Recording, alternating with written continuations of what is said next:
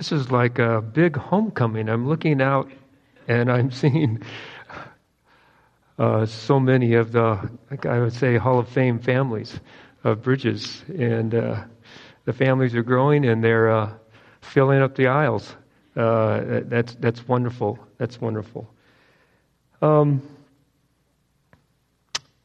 I've been asked to uh, deliver the Christmas Eve service message, and uh, I'm very honored.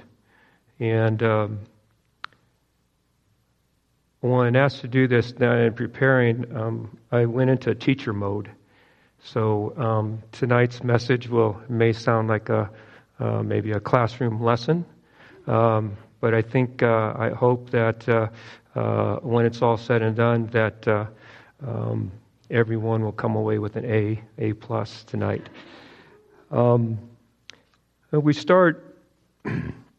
I usually start my class if I'm teaching with a question, and tonight um, this question was brought to my mind. Why does the spirit of Christmas continue to thrive after all these years? Over 2,000 years, and we are here celebrating the birth of our Christ child.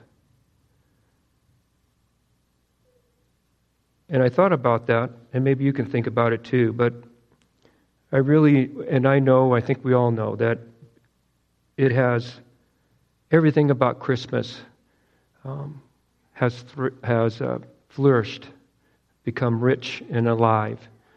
And I think only because it's based on a truth a truth that was prophesied, fulfilled, documented, and witnessed. That God entered our world in human form through his only begotten Son, Jesus Christ our Messiah, Lord and Savior fulfilling a promise made to Abraham, his descendants, and all of mankind. With that, how could it not flourish and thrive? Chad was talking about um, traditions, and it's funny. I, I, he didn't know my message. I just asked him to sing one song at the end. That was about it. But he talked about tradition.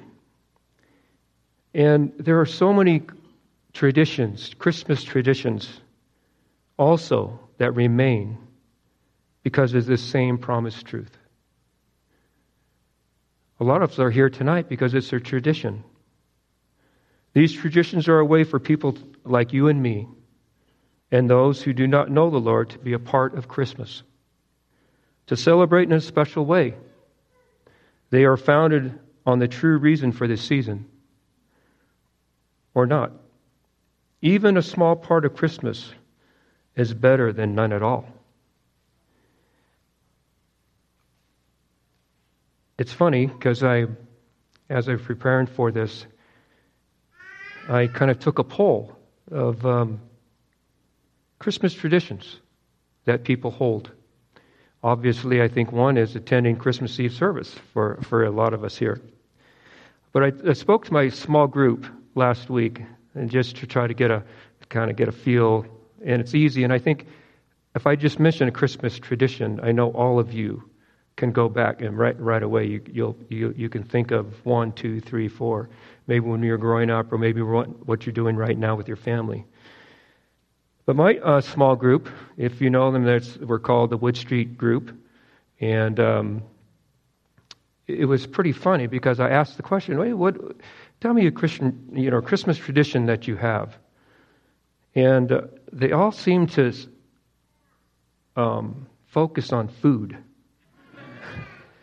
um, Becky, uh, tomorrow morning, Christmas morning, she'll be making quiche Lorraine. Oh, it's delicious. The, the bacon, uh, and Costco bacon really does make the best quiche, but, uh, you know, that's one of our traditions. In one of our groups,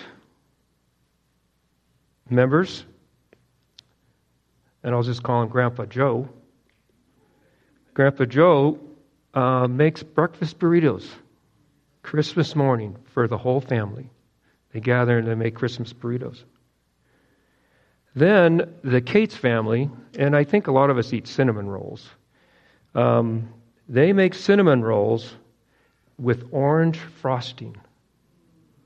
Oh, okay, that sounded good. It, it, you know, orange flavor, orange frosting. Um, uh, Patty Stream, Stream, she shared that she buys three gifts for each of her grandchildren: piece of clothing, a book, and a toy. And then I just kind of pulled others. Um, maybe a lot of us do this put up Christmas lights the day after Thanksgiving. Um, one friend shared that they used to get new pajamas. The, the, the wife would buy, the mother would buy everyone new pajamas every Christmas Eve, and they would wear them on Christmas morning. That's quite a deal. But all of these kind of keep, keep us in the, the Christmas spirit. It's, it's our way of expressing our, our, our joy, our happiness, our, this the great feeling of Christmas, just as we're feeling it right now. I'm sure as you have all day today. But I'm going to go into teacher mode. Let's stay in teacher mode a little bit. And there's going to be three parts to this. And the first part is the story, the Christmas story. You always have to have a topic, a focus point for your lesson. And what better? What better subject than the Christmas story on Christmas Eve? The author of the Christmas story unveils what I feel the first chapter of the gospel the good news of Jesus Christ in human form. Emmanuel, God with us. It is a story in which God used a broad cast of characters and events to guarantee the humble birth of his son, Jesus. And the remarkable way, if we all recall the story, and I'll touch a little bit on it, how God personally surrounded the main characters of the story each step of the way. Once set in motion, God could not be prevented from fulfilling his will and purpose. One of the first points in the lesson is the timing. The timing of the story, the timing of this birth. With the spiritual, social, and physical condition of mankind at this particular point in history, our sovereign God set in motion his perfect plan for the birth of his son, Jesus. Just as Dina shared in Galatians 4 4, Paul states, When the set time had fully come, God sent his son. Perfect. The timing was perfect, the setting was in place. Then in the story, there are some unsuspecting characters, people that we just didn't think would be. And I must tell you, as I read, I don't know how many times I read in preparing just to get the feel of the Christmas story. Um, I'd learn a ton more, believe it or not. But the unsuspecting characters, one was, and it really a lot, was to fulfill prophecy. And um, here, Joseph and Mary are in Nazareth and uh, she's pregnant. And um, but that's not what's prophesied. And lo and behold, Caesar Augustus decrees the first census of the Roman Empire, which means that everyone, everyone would have to go back to their hometown from where they come from.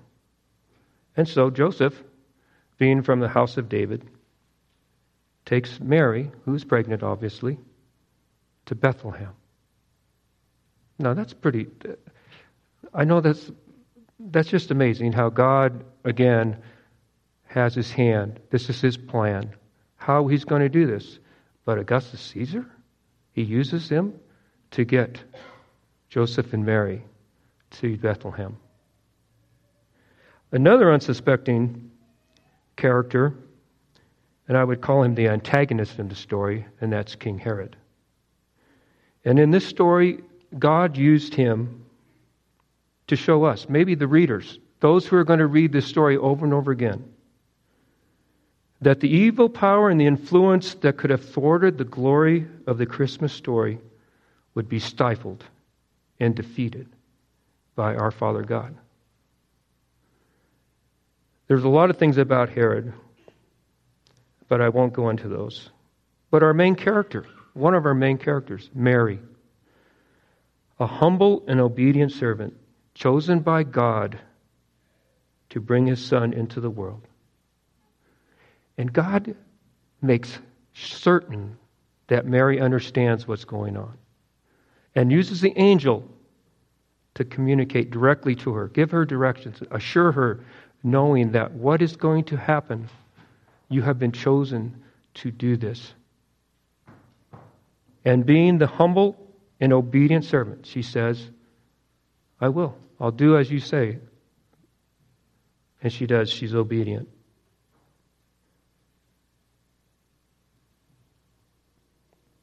The other character, main character, Joseph. As I said, a descendant of the house of David, a humble and obedient servant. And again, God, in his own way, an angel appeared to him multiple times in the story. He was instructed to wed Mary. He was told at the time after, flee to Egypt to avoid Herod's eventual decree to have all male children, one to two years of age, killed in the city of Bethlehem. He really didn't know that. God knew. Let, let Joseph know hey, you got to get out of town. Then he makes sure, again, God's plan is perfect. He tells Joseph when he can return to the land of Israel. It's safe. Then upon his return, he's told he's going to go to Bethlehem, but you know what? He says, No, don't go to Bethlehem because I know King Herod has died, but his son Archelaus, who is just as evil and devious, um, is there. So Joseph doesn't go to Nazareth, he goes, oh, oh, doesn't go to Bethlehem, and he goes to Nazareth. Again, fulfilling again Old Testament prophecy that he would be called a Nazarene. It's almost, the story is almost like a love story, a drama, uh, adventure story, because there's a lot of things that the good guys could have been in a lot of trouble. But because God had his hand on this, it was not going to be thwarted. Then there's, in reading, and I found it very intriguing, the wise men. And if we talk about tradition, and what's the tradition for the wise men? How many of them are there? Three. Well, there really isn't any proof that there were actually three wise men. I think one of the things that they, they uh, the scholars kind of ventured to say that uh, the tradition had it that there were three because there were three gifts gold, frankincense, and myrrh. But um, found it interesting. Uh, obviously that they, not obviously, but um, believe they came from the east uh, area of Persia. Um, they were people of men of high position, and um, they could have been astrologers who studied the stars and ancient manuscripts, and that's why um, they follow the star that appeared in the sky. Um, some scholars uh, even say they were, could have been of Jewish descent when um, the Israelites were exiled to Babylon. And there they um, remained and actually were of Jewish descent. Um, that they were in, in um, astrologers who study the stars in ancient manuscripts. There's a lot of things that, uh, uh the, the, the, and I hope maybe Philip and uh, Cliff can help me with this, but um, nevertheless, tradition or not, they were a, a key piece um, to the story, the Christmas story.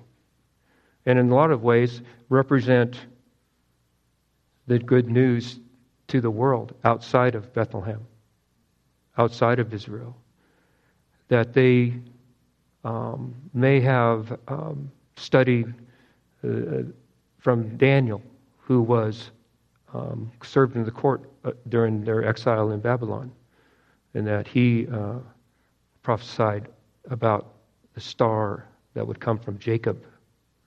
And so there's a lot of things, I, as I was just reading on all of this, is this God really had his hand in all of this. It was not going to go awry. He was going to make certain. then you have this, the shepherds.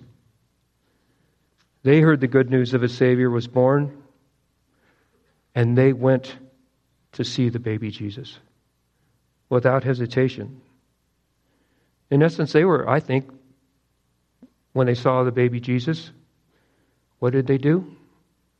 They went and spread the news of baby Jesus, the Messiah, our Lord and Savior, has been born. They're, in essence, really the first evangelists, I think, for Christ. Lonely shepherds, lowly shepherds, are going to proclaim the good news of Jesus Christ, his birth, to those around the community. It was just, um, as I said, as I read through this more and more, um, the depth of this of this Christmas story uh, is certainly a great subject matter to have as a Christmas Eve message. So, the second part would be, as I, if I'm teaching, would be the lesson. What do I want us to learn? Or what did we learn from the story, the Christmas story? And I believe the Christmas story is more than just an account and description of the birth of Christ. It is God's blueprint for us to know and understand His desires, that He wants to build a personal relationship with His children, with you and with me. How God worked in lives then and how He works in our lives today is no different. Our need for and our reliance upon God remains constant because of our needs remain constant. So here's one of the first um, lessons that I want us to, uh, that I've learned and perhaps I'll share with you. God makes himself known to each of us in a real way. Just like in the Christmas story, how he revealed himself to so many in a very real way. Now, I don't know if necessarily nowadays we have angels appearing and um, there are heavenly hosts of angels announcing things to us. Um, but he uses a, a never ending list of ways to do that, to let us know that in a very real way. I'll share a few, but I know you can add some of your own as well. One, he hears our prayers and meditations. He cherishes our efforts to initiate the conversation with him. That is there. The Bible, the truth, sound instruction and direction, it's really the roadmap to live life as it should be lived. It's set before our very eyes to help us navigate according to his will. He makes himself known because he knows our heart, our feelings, desires, our pains and worries, our wants and needs, the depth of our faith and trust in him. He speaks to our hearts. His voice is heard. How else does God make himself known? Just as in the story, using shepherds, King Herod, the wise men, Zechariah and Elizabeth, Anna and Simeon in the story that are mentioned. He uses others to lead and direct us, both the suspecting and unsuspecting ones. Think about, just take a few seconds. Think about one or two individuals, maybe a friend or even a stranger, who made a difference in your life.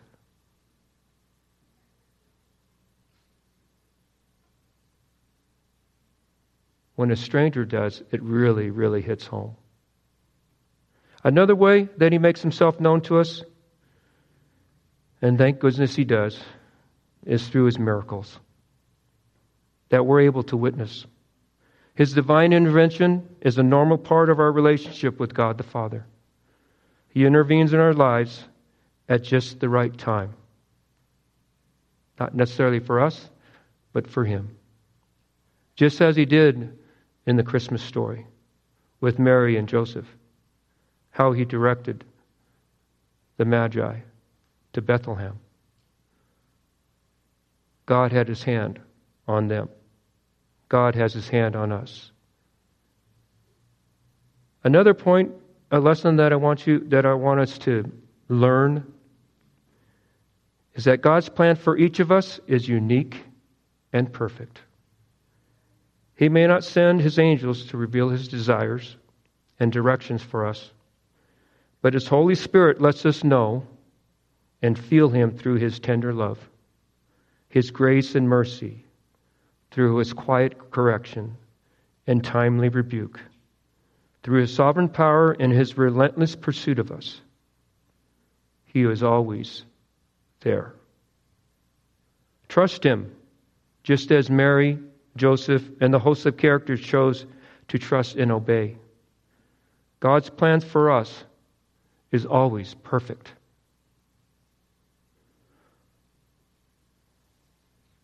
So the the um, story, the lesson in the third part, the takeaway. Application. How do I apply it to my life? How do I apply this? Before I do that, um, I have two takeaways for you to consider on this eve of the birth of our Lord and Savior. But first, I must share a personal note. When Philip asked me to consider speaking at the Christmas Eve service, my first inclination was to find a reason why I couldn't. But that didn't work. Because of this invitation, it was an invitation to one of the most wonderful Christmas experiences. This is my 65th Christmas. And this one, I just won't forget when you have to kind of teach the lesson rather than sit and learn the lesson. Um, God had his hand on this for me. And as I realized that, that it took 65 Christmases to get to this point. But I'm um, very grateful. But I also have a severe respect for Philip and Cliff, who have to preach every week. Um, I had a month lead on this, and uh, I don't know if that was a blessing or a curse because uh, uh, it was not a day that did not pass. But that's that was the whole intention of all this, as I look back. And so, um, um, thank you for the opportunity, Philip. So here's a takeaway or the application. How do we apply it? How can I use this? When I would speak to my staff or do a you know a, a staff development, I always wanted them to be able to take away something, something meaty, not some intellectual thing that you can think about, but something that would help them uh, the next day in their classroom. And so this was a part that was really, really amazing to me. And so there are two takeaways. First, and I know Cliff and Philip has talked about this, is that we need to remember. We need to remind ourselves of what God has done. Sometimes we forget, or we just take it for granted what God has been doing in our lives. And uh, we lose sight of that. Um, so we just read the Christmas story and recall and appreciate all that it means to Christians everywhere. But here's an application for us. Besides the Christmas story, remember your story. Remember your story. When we remember our story, we can appreciate all that He has done for us. When we remember, we are reminded of the miracles that God initiated on our behalf just like He did on that Christmas morning. We remember how He protected us how He loved us, how He raised us up, how He healed us, how He always took care of the little things. We remember those He brought into our lives just at the right time. Remember your story and remember to share it. And remember to say thank you to God and to praise Him. It makes Him feel so good inside. And since we're talking about tradition, if you haven't remembered your story or shared your story or talked to God about it, maybe you want to make it a Christmas tradition. Maybe start tonight. The second takeaway, the second takeaway, that night in the manger was a night like no other for all of mankind, but particularly for those mentioned in the first Christmas. I believe there is one word that was not only redefined that night, but really took on its real and true meaning. And I believe how it embraced Joseph and Mary and the others present is one of the reasons why, as the first question I asked, why the Christmas spirit has and will continue to thrive as it has over the past 2,000 years. Actually, it is a word better felt than spoken. That it was that what happened to it in the hearts of those there that holy night. There are four pieces of scripture I would like to share that will help us feel and understand the power of this gift, the gift of joy.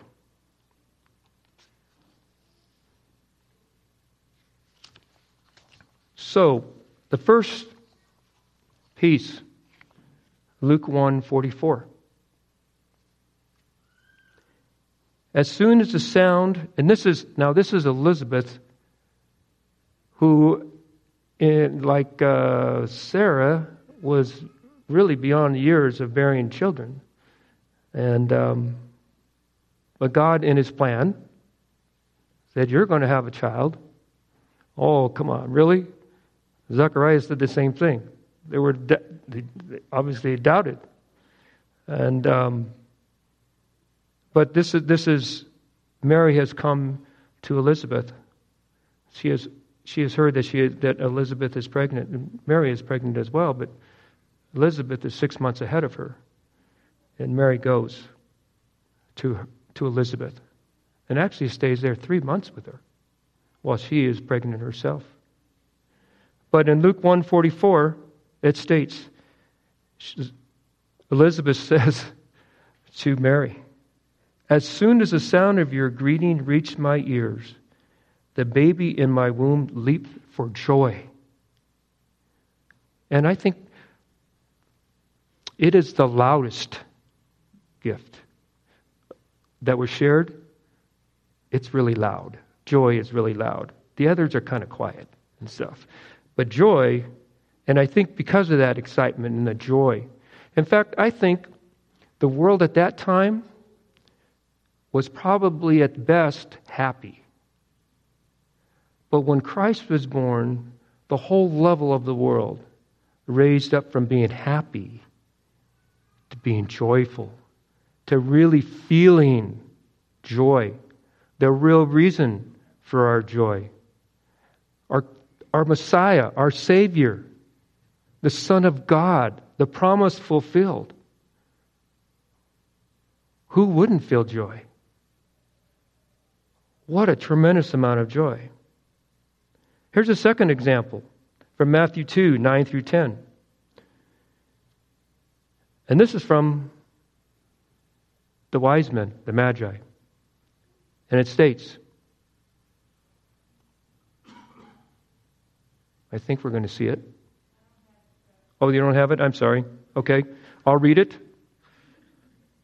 After they had heard from the king, King Herod, they went on their way, and the star they had seen when it rose went ahead of them until it stopped over the place where the child was. When they saw the star, they were overjoyed. These three wise guys, the kings, the guys of high position, they had been following this star because they wanted to see the King of the Jews, is what they were calling him. They were overjoyed. Men from afar, not really even knowing up close the Lord, and yet they came and were overjoyed. The third piece is with the angels. But the angel said to them, the shepherds, excuse me, but the angel said to them, Do not be afraid. I bring you good news that will cause great joy for all people. Today, in the town of, of David, a Savior has been born to you. He is the Messiah, of the Lord. Again, there's that word joy. The shepherds. Now, it's pretty impressive that, you know, the whole host of angels are singing to them. So, but they go and they see for themselves. And there's great joy for all the people. Now, the fourth piece of scripture, there really isn't the word joy, but I think for particularly for all all of the uh, moms in the room who have been able to uh, give birth to their children. Mary's recollection in Luke 2 17 through 19 was so powerful to me. And it said, When they had seen him, they spread the word concerning what they had been told about this child. For all who heard it were amazed at what the shepherds said to them. And yet, here, the final line, and I love this piece. But Mary treasured all these things and pondered them in her heart. I can't imagine what Mary felt at that very moment.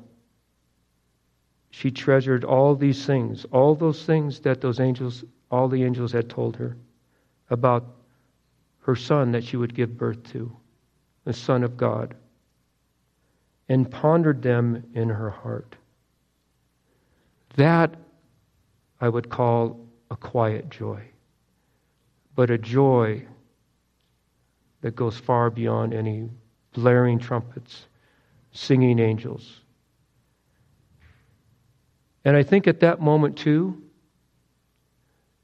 as it said in the video, the Advent video, that the other gifts of Christ love, peace, hope became real, real and tangible.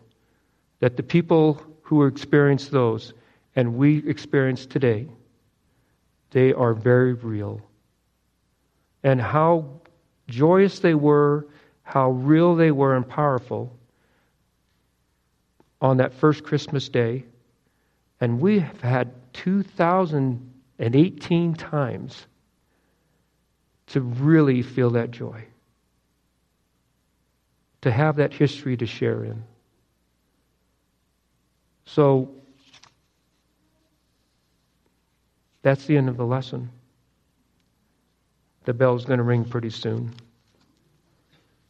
But um, I hope that um, you will remember your story and recount it. And that um, this day forward, that there is a different level of joy um, come tomorrow, Christmas morning. Um, Merry Christmas, everyone.